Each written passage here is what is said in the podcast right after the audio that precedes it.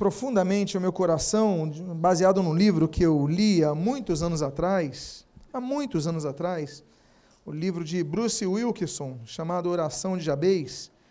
E eu gostaria de trabalhar essa mensagem com os irmãos nesta noite, convidando a que você abra a sua Bíblia no livro das primeiras crônicas, primeiro livro das crônicas, Lembrando que todas as mensagens estão disponíveis no YouTube, no canal Nova Vida Tijuca, inclusive esta que está sendo transmitida ao vivo.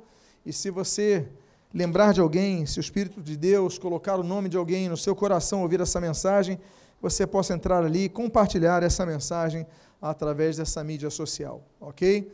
Primeiro Crônicas, capítulo número 4. E eu gostaria de ler e aqueles que puderem ficar de pé, desejarem ficar de pé, apenas para a leitura inicial, se coloquem de pé. Vamos ler capítulo 4 de 1 Crônicas, dos versículos 9 ao versículo de número 10. Diz a palavra do Senhor: Foi Jabez mais ilustre do que seus irmãos. Sua mãe chamou-lhe Jabez, dizendo: porque com dores o dei à luz. Jabez invocou o Deus de Israel, dizendo: Ó, oh, tomara que me abençoes e me alargues as fronteiras, que seja comigo a tua mão e me preserves do mal, de modo que não me sobrevenha aflição.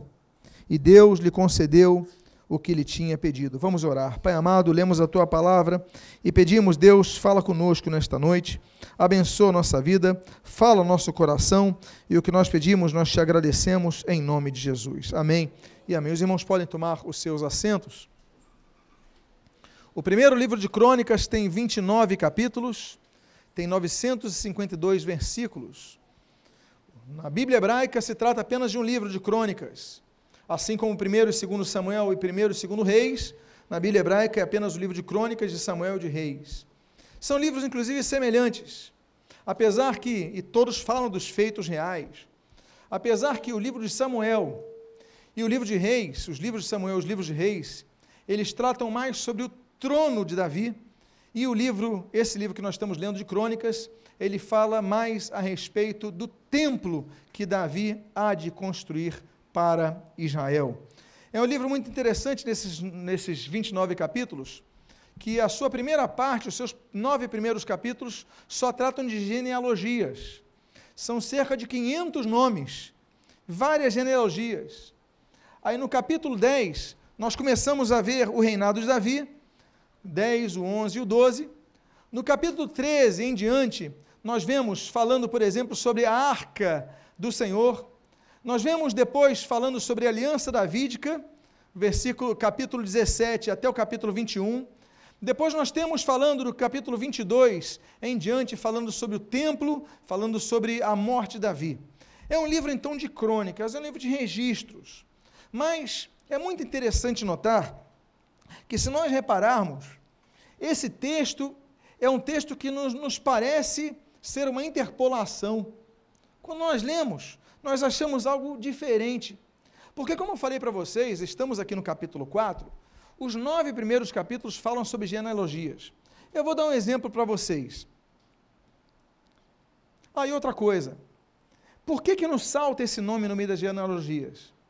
Porque o texto bíblico diz: Foi Jabez mais ilustre do que seus irmãos.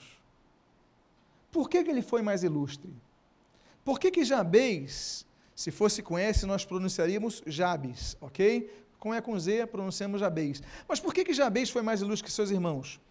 Algo ele tinha? Não, a Bíblia não diz que ele tinha algo diferente. A Bíblia não diz, não fala sobre a capacidade intelectual que ele tinha.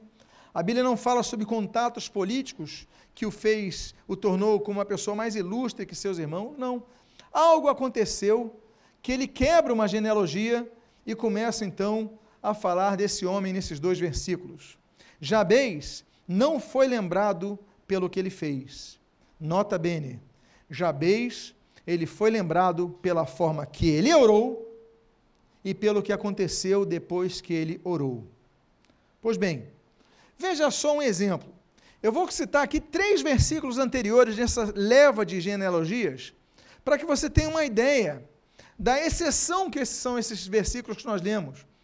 Diz assim o versículo 6 a 8: Naara deu à luz a Uzão, a Éfer, a Tememi, Temeni, a Astari, e estes foram os filhos de Naara. Os filhos de Ela, Zerete, Izar e Etinã. Cois gerou Anube e Azobeba, e foi pai das famílias de Arel, filho de Arum. Genealogias. Aí depois nós lemos esse texto, foi Jabez mais ilustre do que os seus irmãos, sua mãe chamou-lhe Jabez, dizendo, porque com dores dê a luz. Jabez invocou o nome de Deus de Israel, o Deus de Israel, dizendo, ó, oh, tomara que me abençoes, me alargues as fronteiras, que seja comigo a tua mão, me preserves do mal, de modo que não me sobrevenha a aflição. E Deus lhe concebeu o que tinha pedido. Aí depois disso, que quebra um relatório nesse capítulo de 44 nomes, o texto seguinte continua a relação. Olha só, Quelube, irmão de Suá, gerou a Meir. Este é o pai de Estom. Estom gerou a Bet Rafá, a Pazéia, a Teína, pai de Irnaás. E esses foram os homens de Reca. Os filhos de Quenus foram Otnel, eh, Seraías e o filho de Otnel, Atate. Ou seja, nomes, nomes, nomes, nomes. Fulano gerou a Cicrano, fulano foi pai de Cicrano, fulano foi mãe de Cicrano nove capítulos falando disso. Mas no meio deles, a Bíblia dá uma pausa e fala: Foi Jabez mais ilustre que seus irmãos. O que que esse homem fez? O que que aconteceu para ele quebrar esse relatório? Havia algo especial nesse homem. É como se o Espírito Santo falasse: Olha, vamos parar um pouquinho para prestar atenção sobre esse homem. Pouco se fala sobre esse homem, mas é um homem que faz uma oração é uma frase. É uma frase dividida em quatro pedidos. E nós queremos compartilhar esses pedidos com os amados irmãos nesta noite. E o primeiro pedido que esse homem faz é, está no versículo número 10. Ele diz assim: Ó, oh, tomara que me abençoes. O termo tomara em hebraico é im. Im é uma cláusula condicional que pode, por exemplo, ser muito bem traduzida como, por exemplo, quando me abençoares, ou ao me abençoares. As versões, as traduções, vão, através das suas comissões hermenêuticas, vão definindo o termo.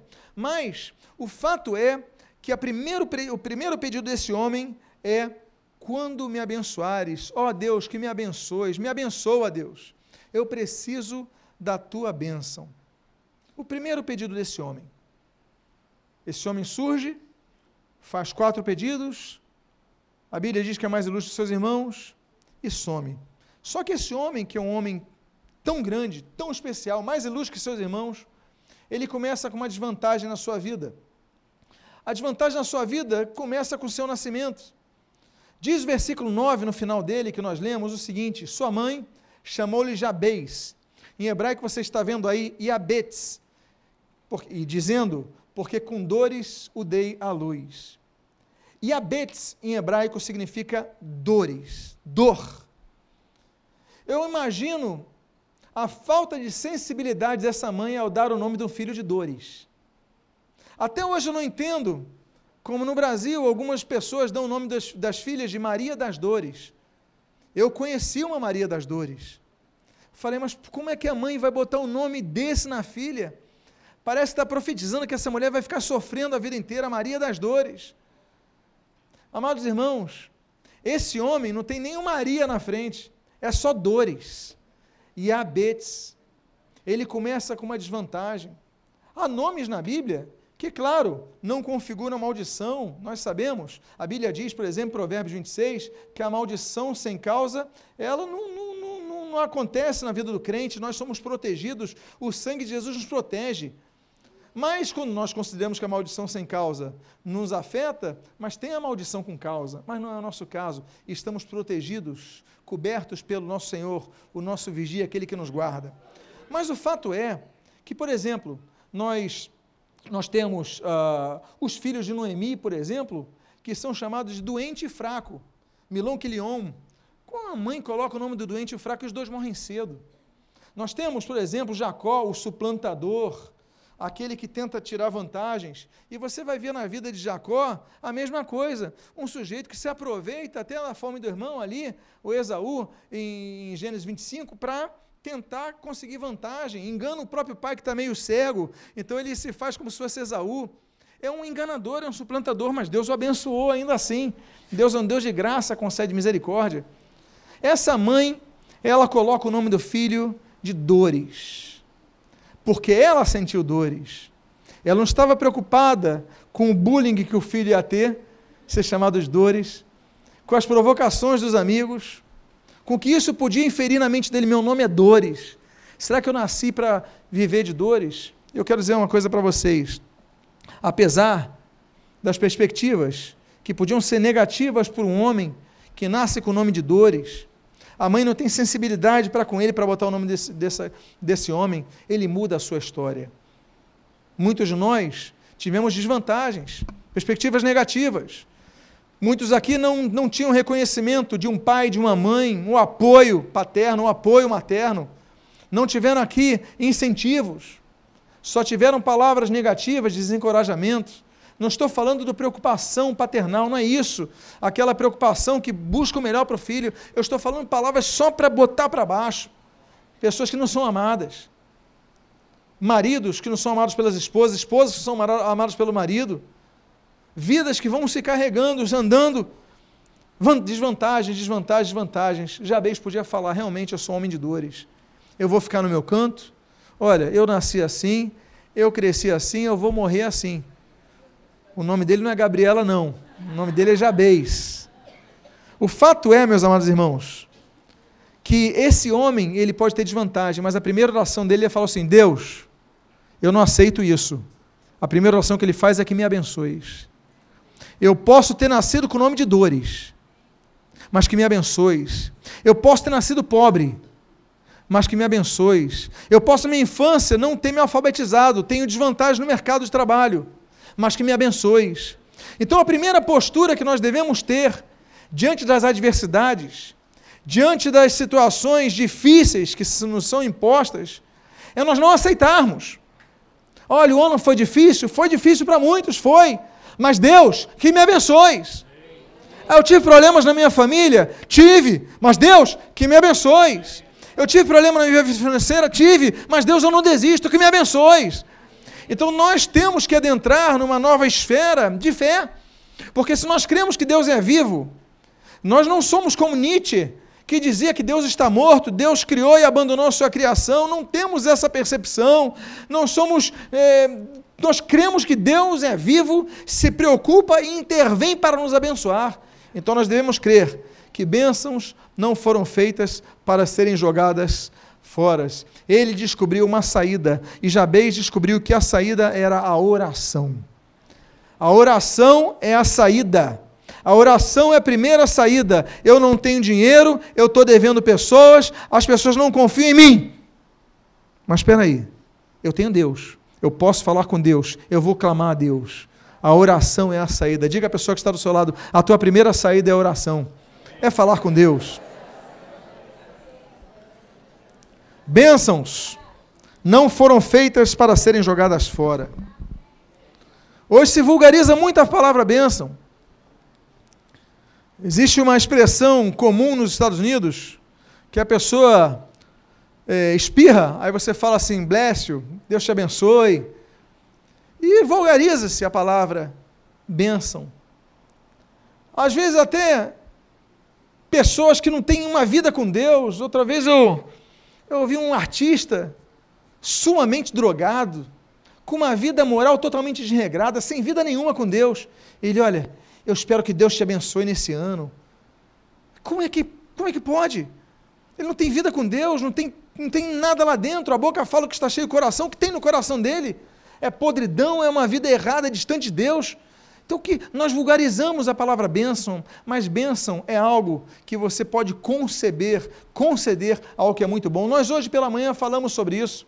Da mesma boca que procede bênção, pode proceder maldição. Da mesma árvore que pode produzir fruto mal, pode produzir um fruto bom.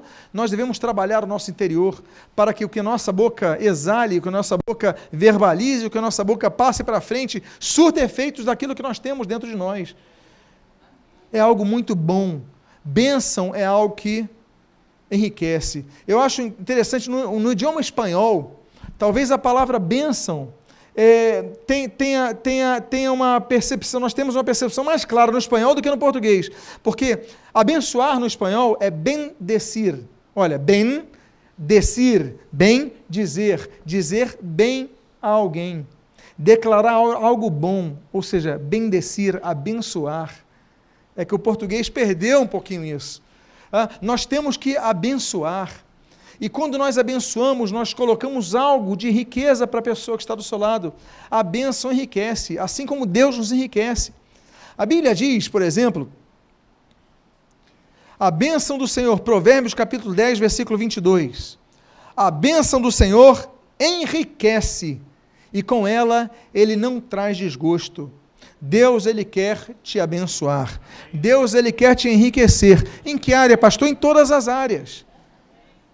O filho não vai pedir o pão, Deus não vai dar uma pedra, não vai dar uma. Não, ele vai dar algo bom para você. Ele quer o teu melhor. Ele é pai, Deus é pai. Às vezes o pai puxa a orelha. Às vezes o pai coloca de castigo, não é verdade, amados irmãos? Mas o objetivo de Deus é nos abençoar. Então, a Bíblia diz: a bênção do Senhor enriquece. Ele tem algo para te enriquecer nessa noite. Enriquecimento não é apenas o pecuniário, não é apenas o dinheiro, não é apenas é enriquecer em todas as áreas da sua vida, te prosperar em todas as áreas da sua vida. Prosperar na sua vida ministerial, na sua vida familiar, nos seus planejamentos, na sua saúde. Deus quer te abençoar, porque a bênção do Senhor enriquece. Diga à pessoa que está do seu lado: a bênção de Deus te enriquece. E o que, que esse homem fez? Jabe, sabendo disso que a bênção de Deus enriquece, ele começa a mudar a história dele. Porque o seu primeiro pedido, eu estou falando de quatro pedidos que esse homem fez.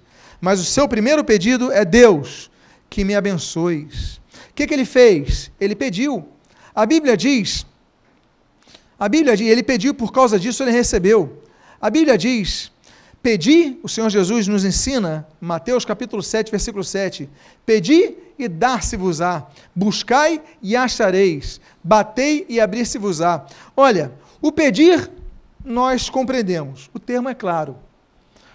Mas dois, os dois termos seguintes, os dois verbos seguintes que nós trabalhamos aqui na sua base, elas me saltam a atenção, que é o buscar e o que é o abrir-se. Buscar implica uma postura não passiva, mas implica numa procura. Olha, pedir, dá-se-vos-á. Pedir, ok, eu peço. Agora eu peço por um emprego bom, mas eu não busco algo melhor, não vou buscando oportunidade de mercado. Então, peraí.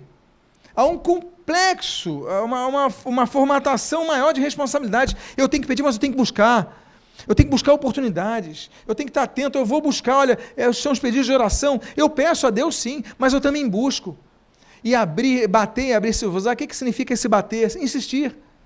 Você bate na porta, a pessoa não atende. Bate na porta, não atende. Bate na porta, não atende. O Senhor Jesus falou: batei e abri se usar. Ou seja, aquilo que ele fala em Lucas 18, nós devemos ser perseverantes. Nós devemos é, ser pessoas que buscam a nossa bênção. Eu gosto muito dessa história de Jabez, porque Jabez, ele entendeu, olha, eu tenho duas alternativas. Porque eu venho de uma família que minha mãe me chama de dores. Alguém que trouxe dores, trouxe dores para ela, quer dizer, ela ainda reclama. Cada vez que ela me chama, dores, vem aqui.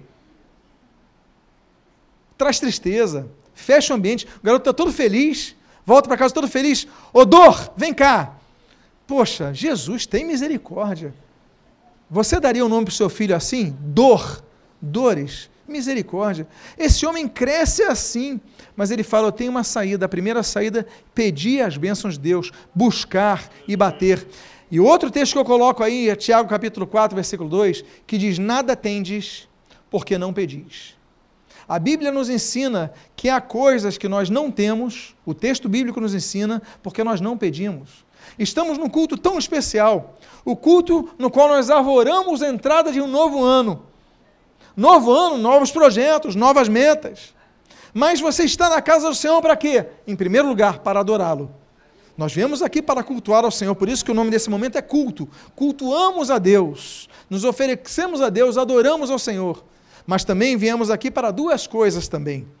Nós viemos também, e quando cultuamos a Deus, nós louvamos, mas nós também viemos para ouvir a Sua palavra, que é direção para nossas vidas, mas nós também viemos aqui para clamar, para clamar por um novo ano. Senhor, muito obrigado pelo 2017, mas pedimos a Tua graça, as Tuas bênçãos sobre nós 2018. Nada tendes, porque não pedis. Há coisas que nós só vamos ter quando nós pedirmos. Diga para a pessoa que está do seu lado: tem coisa que você nunca vai ter se não pedir a Deus.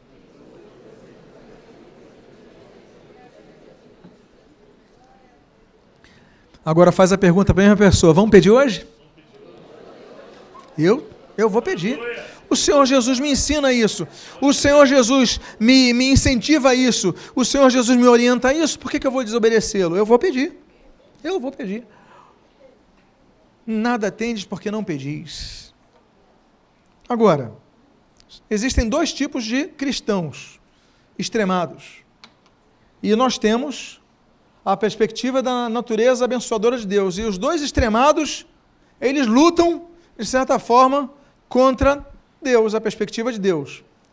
Temos dois exemplos, o A e o B. Os dois tipos de crente extremado. Deixa eu voltar aqui. O A e o B. O cristão número A é o cristão que diz o seguinte: não, eu sou Jabez, eu sou dor, eu nasci em vantagem, eu nasci pobre, minha família não acredita em mim, eu sou isso, eu sou aquilo e tal, eu sou coitadinho. Então, Deus, muito obrigado, Senhor. Obrigado, para mim basta o céu. Você pode ser assim. Não exerce a sua fé, você aceita passivamente a situação ruim da tua vida e você pronto, só espera ir para o céu. Você pode ser, porque tem muito crente que é assim, passivo. Ele não compreende o que é exercício da fé, ele não luta, ele aceita. Ele aceita como se fosse um desígnio, desígnio de Deus, que fosse um decreto sobre a sua vida. Se fosse assim, por exemplo, a Ana não teria filho, Samuel. O Samuel, a Bíblia diz, em 1 Samuel, capítulo número 1, o seguinte: Ana era estéril porque Deus a fizera assim. Olha o decreto ela podia falar: Deus, tu me fizeste estéreo, não vou ter filho, amém. Mas não, ela luta, ela insiste, ela persevera e Deus dá mais de um filho para ela, mais de um filho para ela. Por quê? Porque ela não foi passiva. Agora você pode ser passivo.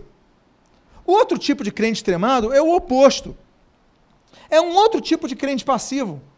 Que ele fala, fala o seguinte: não, o que vem é lucro.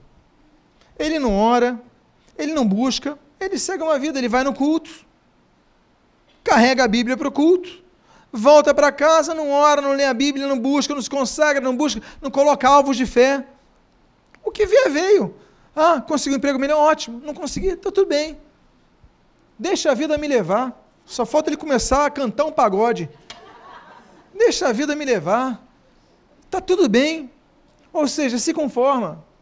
Agora, você pode ser um outro tipo de cristão, como Jabes, como Jabez, perdão. Nós temos aí uma terceira alternativa, em quatro passos. O primeiro passo é você crer que Deus quer te abençoar mais. Olha, eu creio que Deus tem mais para me oferecer do que eu tenho hoje. Se eu nada tenho porque eu não peço, porque tem coisas que eu posso ter que ainda não tenho. Eu creio que Deus quer me abençoar. A bênção de Deus enriquece. Não traz desgosto. Então, peraí. Tem coisas que eu posso melhorar na minha vida. Você pode ser esse cristão. Essa terceira via. Eu acredito que Deus tem algo melhor para a minha vida. Eu acredito que esse próximo ano pode ser melhor para a minha vida. Você tem que crer. Começa na, no campo da fé. Segundo ponto, o que você o que você quer. É o teu objetivo. Olha, eu quero um emprego melhor. Eu quero mais saúde. Eu quero comprar um sapato novo. Eu quero, não sei o que você quer. Cada um tem um objetivo. Eu quero comprar um carro próprio. Não quero ficar andando de ônibus às seis e meia da tarde no Rio de Janeiro. E de ônibus. Não, quero ter um carro próprio, ligar meu ar-condicionado. Por que você não pode? Ah, porque eu sou pobre? Então, se você tiver essa mente, você vai viver a vida inteira assim. Você tem que começar falando assim: Deus pode me abençoar mais, agora eu quero um carro. Ou eu quero isso, eu quero aquilo, eu quero, é meu direito. Eu posso querer. Você está entendendo o que eu quero dizer? Você pode ser um cristão assim, que tem objetivos. Terceiro ponto. O que você tem feito para isso? Bom, se eu sei que Deus quer me abençoar, e eu quero ser mais abençoado em, em determinadas áreas da minha vida, ou em todas, enfim, o que, que eu tenho feito para isso? No campo da fé e no campo da humanidade. Ah, você quer ter um emprego melhor, mas não estuda. Ah, eu quero passar para um concurso, não estuda. Eu quero ser promovido. Aí as vagas começam, olha, as vagas aqui é só para tem, tem curso de tal, curso desse, curso daquele. Você não faz nenhum curso de aperfeiçoamento. Então, peraí, você também não está fazendo o teu, teu papel. Você tem que orar, você tem que crer, mas você tem que lutar. Porque a fé nos faz lutar. A fé nos faz fazer um cursinho. Ah, eu vou fazer um cursinho porque na minha idade está abrindo vaga de trabalho, mas espera aí, se eu tiver um curso, tem esse plus, que esse daqui, eu vou ter um currículo melhor. Então, você em primeiro lugar, pode ser esse cristão que crê que Deus tem mais para você, pode ser esse cristão que você quer algo, tem um objetivo de melhora na sua vida, você tem que ser um cristão que tem feito algo, tem lutado por algo. E quarto passo, como você tem pedido? Como você tem pedido? A Deus, para mim tanto faz. Eu só quero ir para o céu. Ok. Deus, eu quero melhorar minha família eu quero te pedir, na tua graça, tua misericórdia, você não está afrontando Deus, você está fazendo o teu direito de pedir. E Deus vai lá e te abençoa. Mas como você tem pedido? Jabez nos salta a história. Como homem que ele pede e começa a pedir: Deus, que me abençoes. Eu te peço, me abençoa, Deus. Eu preciso da tua bênção. E nós precisamos ser como Jabez. Esse é o primeiro pedido dele: que me abençoes. Há um segundo pedido de Jabez. E o segundo pedido está na continuação desse versículo, no versículo 10, que diz: E me alargues as fronteiras. O crescimento é esperado para todo mundo. Crescimento na vida espiritual, crescimento da igreja, crescimento é esperado. Existem cinco tipos de crescimentos. Existe o crescimento quantitativo, Atos capítulo 2, versículo 42. Existe o crescimento qualitativo, Atos capítulo 4. Existe o crescimento da santidade, Efésios capítulo 2. Existe o crescimento espiritual, Efésios capítulo 4, versículo 13. E existe o crescimento na graça e no conhecimento, 2 Pedro capítulo 3. Cinco crescimentos são esperados ao cristão, no mínimo cinco. Eu citei cinco. Nós devemos crescer no conhecimento, na graça, na santidade, na espiritualidade, quantitativamente, qualitativamente, que devemos crescer. Quando se nasce uma criança, qual é o objetivo? Qual é o desejo do seu pai? É que ele continue bebê? Não, que ele cresça. Aí ele se torna adolescente, se torne jovem, se torne adulto, que ele cresça saudavelmente, com feliz, com felicidade, com alegria, mas que ele cresça. Nós queremos que as pessoas cresçam, nossos filhos cresçam, se desenvolvam. Deus também espera isso de nós. A Bíblia diz: olha, não vos pude dar um alimento mais sólido, mas leite. Como é que eu posso ensinar coisas mais profundas se vocês continuam no leite? O apóstolo dos gentios, ele reclama de certa forma. Por quê? Porque tem gente que não quer crescer. Esse homem, quando ele ora esse segundo pedido de Jabez, ele faz o segundo pedido, ele diz assim: Olha, me alargues as fronteiras. O que, é que ele está dizendo? Deus, eu não nasci para ter só isso, não. Eu nasci para ter mais. Eu preciso de mais, eu quero mais. Me alargues as fronteiras. Jabez estava pedindo mais. Eu não quero apenas morar aqui. Eu não nasci para isso, nesse quadrado, não. Eu quero mais, eu quero um espaço maior. A segunda oração de Jabez nos ensina que nós devemos lutar para crescer. Se você tem um negócio, procura ampliar o teu negócio, ter um segundo negócio. Tem 10 funcionários, procura ter 20 funcionários, não abriu a empresa ainda, procura abrir. Eu não sei, tem tantas metas que você pode ter. O que você não pode ser é uma pessoa que vai entrar no ano, ah, Deus tanto faz, tanto fez. O que me importa é ir para o céu. Ok. Mas não, você pode lutar. Olha que nesse próximo ano me alargues as fronteiras. Você pode orar comigo assim? Você pode dizer assim: Deus, me alargues as fronteiras nesse próximo ano, em nome de Jesus. Diga à pessoa que está do seu lado: suas fronteiras vão ser alargadas. Nós devemos equacionar, fazer uma conta matemática. Porque eu gosto disso, que é um homem que ele não se conforma. Jabez é um homem que não se conforma, nota bene no meio de uma genealogia de 500 nomes, no capítulo 4, depois de 44 nomes, surge essa história em dois versículos e ele some da história. Um, nome que tem um, nome, um homem que tem um nome desvantajoso, que demonstra no mínimo insensibilidade de sua mãe para com ele, mas ainda assim, ele fala: Eu não quero só isso, não, me alargue a fronteira. Me abençoe em primeiro lugar. Preciso tua bênção. Agora me alarga as fronteiras. Nós temos uma matemática para conseguir ampliar o nosso território. A matemática da lógica humana é a seguinte: é simples. Habilidades mais experiência mais treinamento mais personalidade mais o passado que você investiu no passado, estudos, etc e tal, mais contatos, relacionamentos, mais expectativas é igual ao território que vai ser reservado para você. Esse é o caminho natural. Esse homem natural tem. Esse homem que se rega pelo raciocínio consegue. Ele junta habilidade, tem experiência, treina, vai tem uma personalidade boa para enfrentar a pressão e aguentar e não desistir e tudo mais. Você faz esse somatório, ele vai ampliar as fronteiras. Isso qualquer livro que você compre em alguma livraria, os 20 segredos do sucesso, qualquer coisa vai estar resumindo a isso. Agora, você pode ultrapassar a matemática racional e ir para a dimensão da fé. E quando nós vamos na equação da fé, inclui outros termos, os quais nós aqui citamos. A minha disposição e as minhas fraquezas. Porque muitas vezes nós temos fraquezas. E por termos fraquezas, pensamos que não vamos a lugar nenhum. Espera aí, mas eu vou juntar minhas fraquezas. A graça de Deus me basta.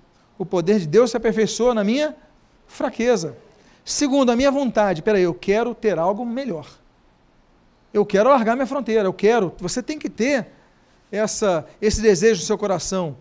Terceiro, minha fé. É o que nós estamos pregando hoje. É você entrar num ano com fé. Eu tenho fé. Depois, o que você vai fazer com essa fé? Você vai orar a Deus. Porque às vezes você tem fé e não ora ao Senhor. Jabez nos ensina: olha, eu quero, eu quero que me abençoe, eu quero largar as fronteiras. Mas o que, que ele faz? Ele pede a Deus. Aí, o último item da equação, o poder sobrenatural de Deus. Aí Deus fala: então tá bom, vou te abençoar. Começa a mover os céus, começa a mover a terra, começa a abrir as portas e daqui a pouco você está lá ampliando o seu território. Qual caminho que você vai escolher para esse ano? Qual caminho que você vai escolher para a sua vida? Jabez nos ensina: olha, Deus, primeiro pedido, que me abençoes. Segundo pedido, que alargues as minhas, a minha fronteira, as minhas fronteiras.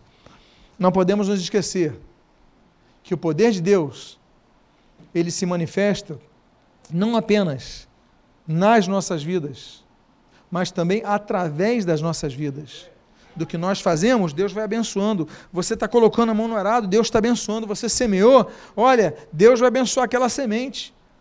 É através de nossas vidas Deus quer nos abençoar. Bom, nós temos um terceiro pedido deste homem.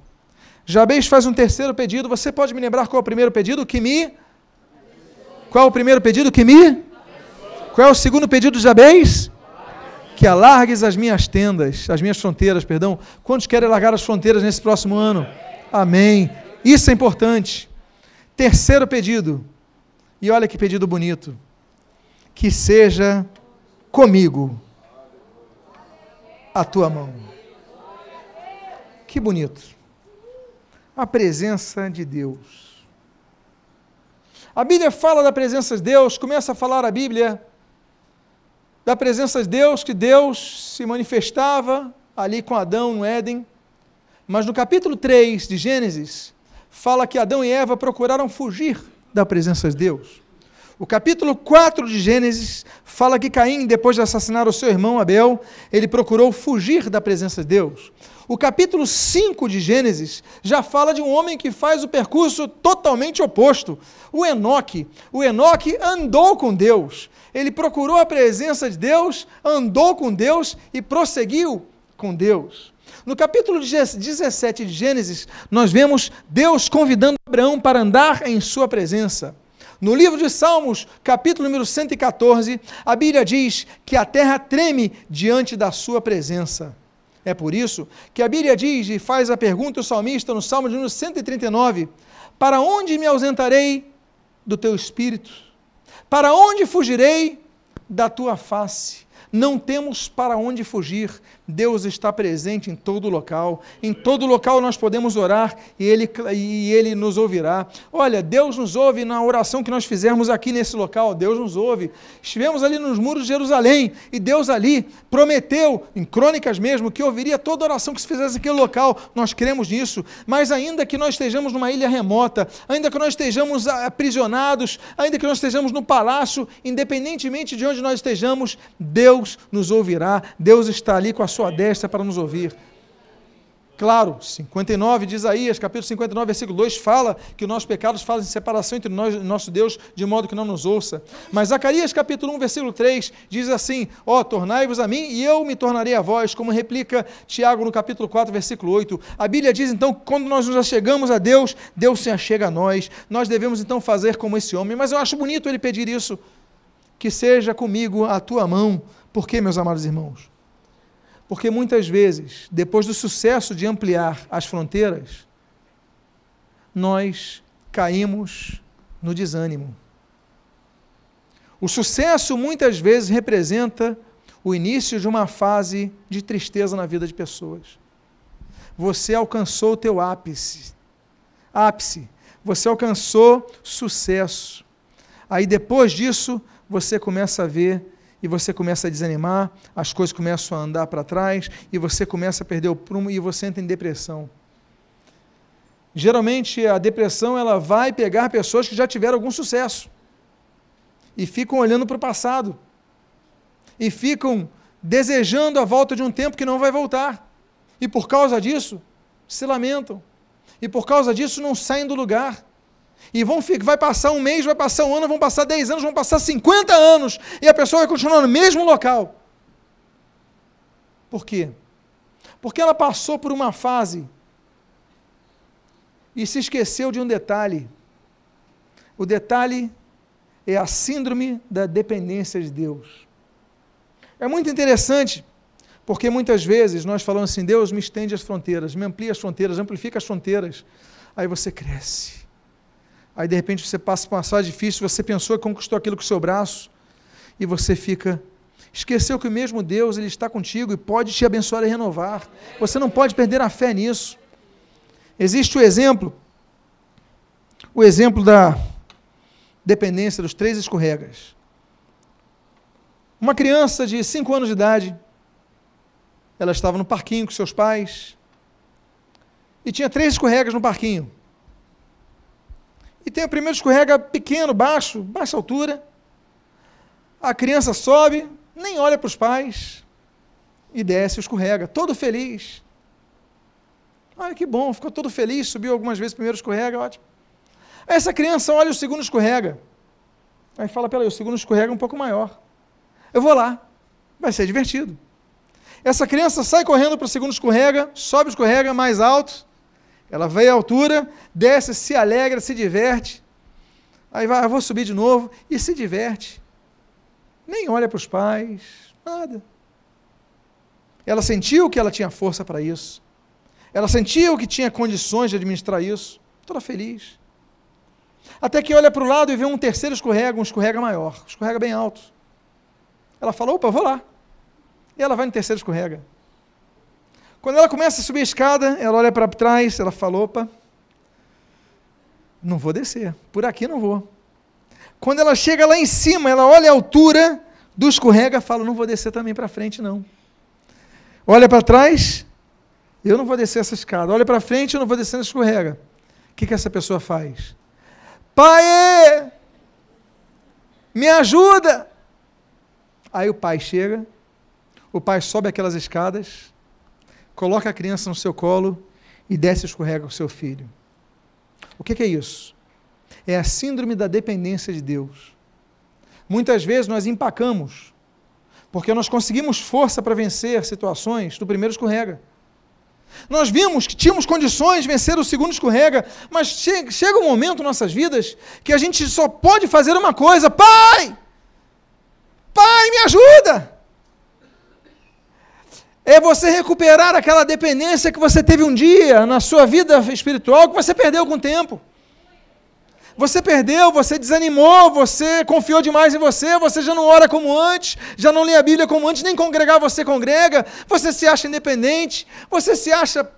Agora, há momentos na vida que a única forma de nós descermos o escorrega é gritarmos: Pai, me ajuda. Aí o pai sobe aquela escada, pega você no colo e desce com você. Aí quando desce com você, aí você sente um alívio, não é verdade? Esse é o nosso Deus. É interessante notar que ele, e o que eu acho bonito nesse pedido, não é o pedido pelo pedido, mas é a ordem do pedido. Ele pede para Deus estar com ele depois de pedir para Deus estender a fronteira. Depois dele pedir para Deus abençoar, ser bem sucedido no que ele queria, no que ele desejava, agora eu sou bem sucedido agora eu consegui o que eu queria, agora isso, agora aquilo. Deus, mas que a tua mão não deixe estar sobre a minha vida. Porque eu preciso do Senhor no momento que eu não tenho a minha fronteira largada, mas eu também preciso do Senhor no momento que eu tenho a fronteira largada. Há muitas pessoas que, quando conseguem um emprego, elas abandonam a Deus, deixam de congregar. Há pessoas que, quando conseguem um propósito de oração, já não oram mais. Há pessoas que a riqueza e a prosperidade são a pior coisa que lhes aconteceu na vida. Eu conto um caso da minha juventude, da minha época de jovem.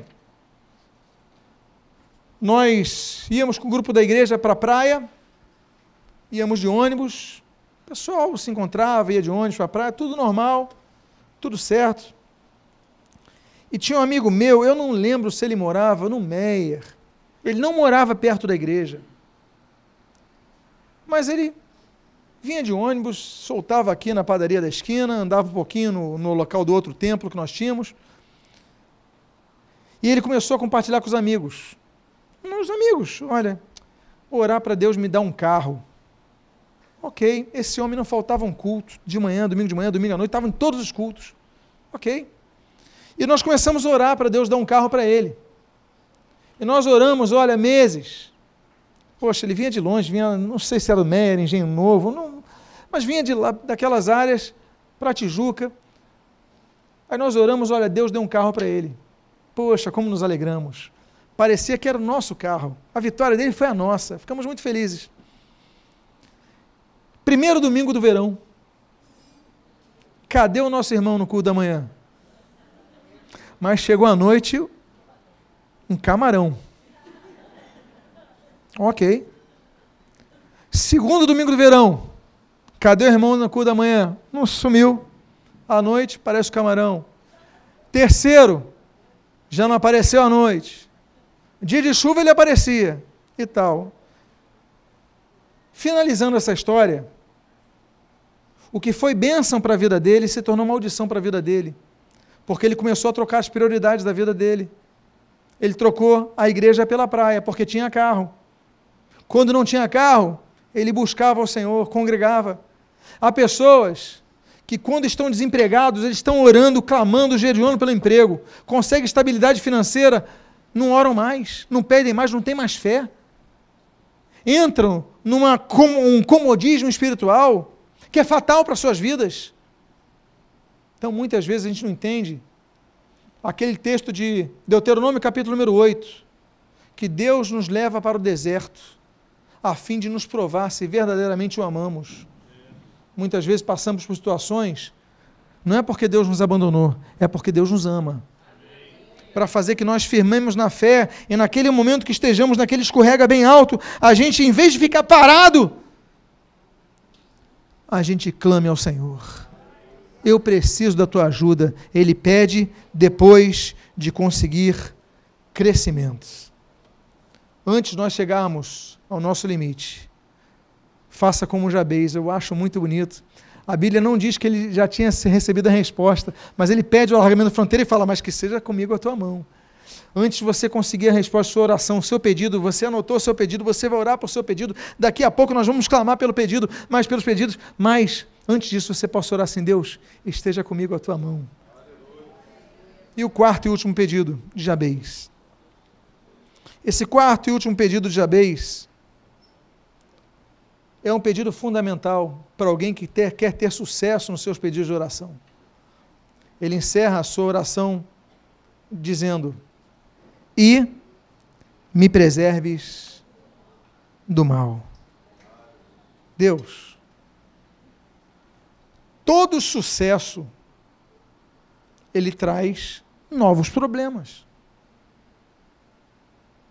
Traz mais desafios, você vai contratar uma empresa, vai ter que pagar mais salários, vai ter funcionário reclamando, vai ter atraso. Se você não tivesse nada disso, ficasse na tua casa, você não teria problema. Mas se você quer empreender algo novo, você tem que lidar com os problemas. Novos problemas vão surgir. Ele quer alargamento da fronteira, vai ter maior quantidade de inimigos. Se ele tem três inimigos nesse espaço de terra, se ele tiver um espaço de terra 100 vezes maior, ele vai ter mais inimigos. É o processo natural, matemática, MMC. Agora, ele pede, Deus, me preserva do mal, porque ele sabe que enfrentaria o mal. A Bíblia diz para nós usarmos a armadura de Deus para que possamos resistir no dia mal. Aí a Bíblia diz: depois de obteres a vitória, permanecereis inabaláveis. Mas espera aí, mas o dia mal vai vir. Todo mundo aqui passa ou passou pelo dia mal. Existe o dia mal para todo mundo. Mas Jabez se antecipou. Ele pede a bênção, Deus que me abençoe. Ele pede que Deus amplie, olha, que amplies a minha fronteira. Ele pede que esteja sobre mim a tua mão, mas me preserva do mal, que eu não precise passar pelo que eu estou vendo outros passando. Você pode pedir isso a Deus? Você pode pedir para Deus preservar do mal? Diga à pessoa que está do seu lado que Deus te preserve do mal nesse ano. Agora, nós precisamos, para ser preserv sermos preservados do mal, nós precisamos evitar a tentação. Porque a tentação, ela vem a todos. A tentação, ela é mencionada na Bíblia pela primeira vez no jardim do Éden junto a Eva. Gênesis capítulo 3, a tentação do poder, de poder ser como Deus. Nós temos uma tentação, como de Gênesis 25, que o sujeito está com fome, ele vai vender a primogenitura. A tentação de ser suprido naquela necessidade, ele vende o que ele é caro. Ele não raciocina que o irmão dele não deixaria ele morrer de fome. Ele se desespera. E o desespero faz a gente não raciocinar muitas vezes. Nós temos a tentação dos olhos. Segundo Samuel capítulo 11, Davi olhou para aquela para aquele terraço estava Batseba tomando banho. Aí nos lembramos de 1 João capítulo 2, versículo 16. A concupiscência dos olhos, a concupiscência da carne e a soberba. Ela é o tripé da tentação. Nós devemos evitar a tentação. Quem nos tenta? Mateus capítulo 7, capítulo 4, Lucas capítulo 4. O diabo nos tenta. Mas o Mateus capítulo 4 nos ensina como enfrentar a tentação. Primeiro, Jesus nos ensina não aceitando as propostas do diabo. Segundo, usando a palavra. Jesus enfrentou o diabo nas três ocasiões que são mencionadas tentações. Jesus mencionou o seguinte: a frase está escrito, porque escrito está. E Jesus então menciona a palavra. Nós temos que conhecer a palavra. É por isso que o Salmo 119 diz: Olha, guardo no meu coração as tuas palavras para não pecar contra ti. A tua palavra nós temos que guardar no nosso coração, Senhor. E a gente não peca. A tentação, ela tem que ser combatida. Agora, nós vemos no texto que nós lemos, Deus me preserva do mal. Evita que eu entre em tentação. Nós podemos pedir a Deus que evitemos andar por caminhos tortuosos. Já contei essa história, vou repetir aqui. A rainha da Inglaterra tinha um cocheiro, seu motorista, muitos anos com o mesmo cocheiro, só que ele morre. Ele fica idoso e morre. Então o parlamento vai escolher ali um novo cocheiro real e escolhem pela Grã-Bretanha os melhores cocheiros. Selecionam três. E o parlamento, o gabinete, faz a, a seguinte pergunta: olha, para cada um deles individualmente. Tem uma curva no caminho lá para a Escócia, o palácio da rainha, onde ela descansa, que é muito perigosa, tem um precipício. A quantos, a quantos metros do precipício você garante a segurança da rainha? E o primeiro cocheiro ele fala: Olha, eu garanto a segurança da rainha, estando a um metro de distância do precipício, eu garanto que o carro não cai. Ok, muito obrigado. Aí ele chama o próximo cocheiro. Aí o próximo cocheiro fala assim: Não, eu garanto a segurança da rainha se eu estiver a 20 centímetros do precipício. Eu garanto que ela não cai. Poxa, ficamos impressionados. Uau! Muito obrigado, obrigado. E chamaram o terceiro cocheiro. E o terceiro cocheiro falou: Eu garanto a segurança da rainha se eu tiver a um milímetro do precipício. Eu garanto que o nossa, nossa carruagem não cai. Teve gente que até aplaudiu nessa hora. Falou: ah, magnífico, colossal. Se reuniram para debater e quem escolheram para ser o cocheiro da rainha? O que garantia a segurança dela a um metro. Porque eles falaram o seguinte: não, nós não podemos arriscar a confiança na habilidade dessa pessoa, que se ela falhar, nossa rainha morre. Vamos garantir o que se assegura com um metro de distância. O que, que é isso? Isso é a tentação. A tentação você se garante a um metro, se garante a 20 centímetros, se garante a meio milímetro. E quando você vê, você já caiu. Então nós não devemos nos aproximar da tentação. Nós devemos manter distância da tentação. Eu ensino para os meus alunos da escola de líderes, teremos alguns candidatos esse ano aqui, Olha, hoje em dia, o e-mail e a rede social são meios de contato invasivos. E se eu falo para os homens, olha, se alguma irmã da igreja mandar um e-mail que tem alguma coisa que não seja algo muito frio, pontual e, e com uma distância à sua função pastoral, você fala o seguinte: olha, eu vou te responder pessoalmente no domingo. E quando a pessoa chegar, esteja com a sua esposa para responder essa outra pessoa. Por quê? Porque o contato é muito próximo. Aí dá uma risadinha no e-mail, aí conta uma piadinha, aí conta outra, e vai nessa intimidade. Daqui a pouco você vê, você já está próximo, sentimentalmente próximo. Você vê já não tem forças. A tentação é assim. A tentação é sutil. Ela não começa de repente, ela vai aos poucos. Então, Jesus nos dá uma instrução muito importante. O Senhor Jesus, nós devemos entender o seguinte: que o sucesso vai trazer tentações. Olha, tem muita gente, como eu falei para vocês naquele caso do meu amigo, ele foi tentado quando obteve sucesso no seu carro. Tem pessoas que, quando prosperam, esquecem a igreja, esquecem a Deus. Ofertavam, dizimavam, cantavam, congregavam, não fazem mais nada disso. Por quê? Porque agora são ricos, porque têm dinheiro, porque agora têm status. Mas a maioria dos cristãos, ela pede forças, e nós podemos mudar isso para enfrentar a tentação. Nossas, nossas orações, elas são para suportar a tentação. Mas o Senhor Jesus nos ensinou o seguinte: orai, Lucas 22, 40, para que não entreis em tentação. E o Senhor Jesus ensina em Mateus capítulo 6, versículo 13: E não nos deixes cair em tentação, mas livra-nos do mal. A oração de Jabez. Senhor, me preserva do mal, me livra do mal. Antes do sucesso, você já tem que ter uma base. Eu creio que Deus vai abençoar muitas pessoas aqui. Ele vai abençoar todos. Mas nos projetos que você tem, eu creio que Ele vai responder muitos dos projetos que estão aqui. Mas entenda essa oração que Jabez faz, que na verdade modula de maneira afirmativamente, de maneira antecipada, a oração de Jesus, o ensino de Jesus. Olha, que a gente nem precisa entrar em tentação, mas nos livra do mal. Nos livra do mal. Vamos evitar o confronto. Jabez pediu, ele foi sábio. Consequência. A Bíblia diz: Foi Jabez mais ilustre que seus irmãos. Qual era a habilidade de Jabez? Não sei. Ele era alto, era baixo? Não sei.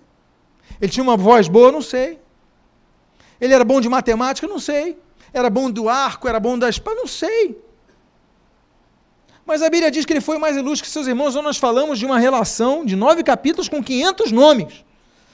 No capítulo 4, depois de 44 nomes, a Bíblia para e fala sobre isso e fala que ele foi mais ilustre que seus irmãos. E cadê os outros? Não sabemos nada dos outros. Mas Jabez nós sabemos que ele foi mais ilustre que seus irmãos. Por quê? Não pelas suas habilidades, mas pela oração que ele fez, pela fé que ele demonstrou ter. A oração pode mudar todas as coisas. A sua oração pode mudar todas as coisas. E se eu falei da consequência, eu quero falar da conclusão dessa mensagem. E a conclusão está no versículo número 10, no seu final. E Deus lhe concedeu o que ele tinha?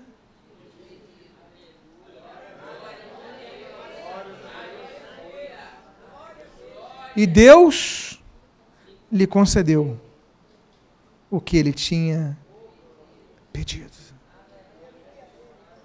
Meus amados irmãos, não pedimos, não temos coisas porque não pedimos.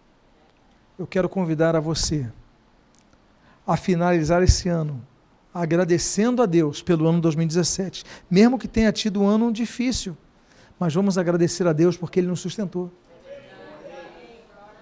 Mas vamos pedir a Deus que nos abençoe. Eu vou pedir que os diáconos rapidamente distribuam a oração de Jabez. Pode distribuir rapidamente para todos. Para todos, rápido. Alguém nesse canto direito aqui. Esse é o versículo que nós lemos hoje. Vou pedir um aqui, por favor. Por gentileza, Israel. Israel, por gentileza, umzinho aqui, por favor. Obrigado. Eu vou colocar isso daqui do lado do monitor do meu computador. Tem gente que vai colocar no espelho do banheiro. Tem gente que vai. Não é uma reza. Isso não vai trazer sorte, não é superstição, não. Isso daqui é só para lembrar. Olha, eu quero fazer uma oração como Jabez fez. Uma oração com fé. Uma oração pedindo: Deus me abençoe, me alargue as fronteiras, que seja contigo a minha mão e me livres do mal. Então você pode fazer o que você quiser, você pode guardar na sua Bíblia, você pode fazer o que você quiser com esse papel. Mas eu imprimi para todo mundo ter, para você levar esse versículo para você, esses dois versículos para você ter na sua vida. Quantos foram abençoados com essa mensagem? Quantos querem aplicar o que Jabez fez? Eu convido a você, ao pegar esse papel, ficar de pé. Nesse momento,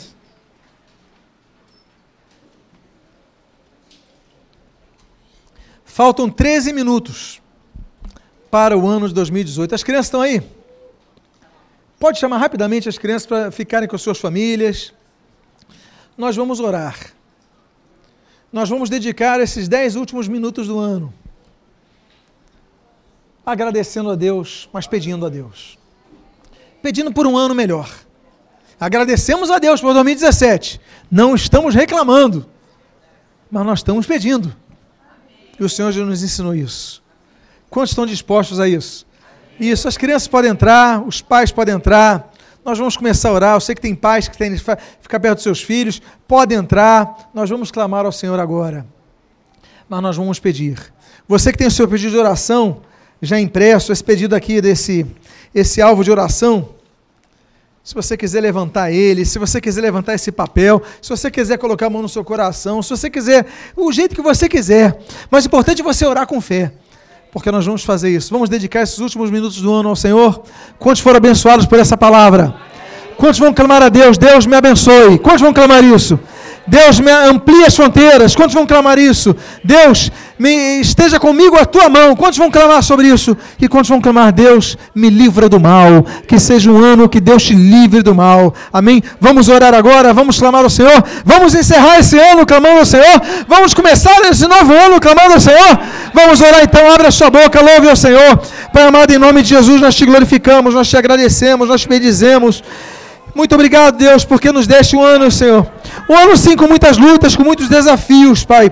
Mas foi um ano que a tua mão esteve conosco para nos abençoar. Pai amado, passamos por dificuldades, passamos, mas não passamos sozinhos. Pai amado, ainda que no deserto, Pai, como diz o livro de Êxodo, a coluna de fogo estava durante a noite, a coluna de fumaça estava durante o dia. A tua presença jamais nos afastou. E Pai, obrigado porque estamos na tua casa. Pai, tu és o bom pastor que nos conduz a pastos verdejantes. Nós pedimos, Deus, que seja um ano de muitos pastos verdejantes. Pai amado, nós te louvamos pelo ano 2017. Obrigado. Senhor, nos perdoa pelas nossas falhas nesse percurso. Nos perdoa, Senhor, porque muitas vezes nos processos nos faltou, nesse processo do ano, nos faltou fé.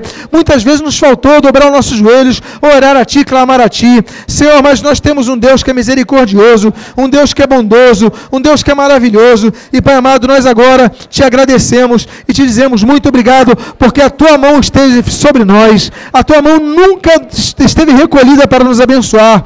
Mas, Pai amado, agora nesses oito próximos minutos, nós vamos agora clamar. Nós começamos a clamar a oração, baseados na oração do teu servo, que a Bíblia diz que foi mais ilustre que seus irmãos Jabez. Nós começamos a clamar dizendo: Deus, que nos abençoes. Deus, nós pedimos que nos abençoes. Abençoe a nossa vida, que a tua mão esteja estendida para nos abençoar. Senhor, quebrando, Senhor, toda maldição que não nos atinge pelo sangue de Jesus, mas, Senhor, nos abençoando com toda a sorte de bênçãos espirituais nas regiões celestes. Pai amado, derrama sobre nós as tuas bênçãos, bênçãos estas que são, Senhor, resultantes do nosso pedido de oração, mas bênçãos também daquelas que tu tens reservado para nós, que nós nem imaginamos. Pai, nós olhamos 2017, 2016, 2015, outros anos, e nós vemos Quantas coisas nós ganhamos que nós nem pedimos, Pai.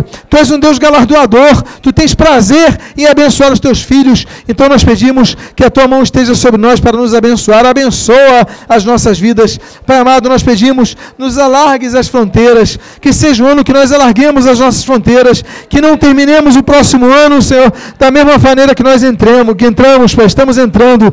Pai, que em nome de Jesus nós possamos terminar o próximo ano testemunhando, vivenciando um ano melhor do que foi 2017, alargamento das fronteiras, alargamento dos projetos, a tua mão estando sobre nós para nos abençoar, Pai amado. Então nós pedimos, alarga nossas fronteiras em várias áreas. Pai, nós anotamos nos pedidos de oração vários pedidos, vários propósitos, vários alvos, e Pai, nós sabemos que a tua mão está sobre nós. Pai amado, muitas vezes escrevemos chorando, escrevemos com dificuldade, mas tu és o Deus que recolhes no teu odre cada lágrima, como diz o salmista. Pai amado, recolhe as nossas lágrimas, consola os nossos corações. Nós sabemos, como diz o salmista, que o choro pode durar uma noite, mas a alegria vem pela manhã.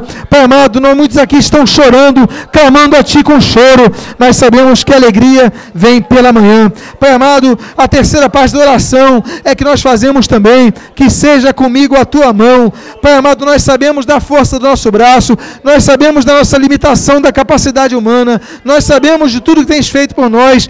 Pai, mas nós sabemos que nós somos limitados, a tua graça nos basta, o teu poder se aperfeiçoa em nossa fraqueza.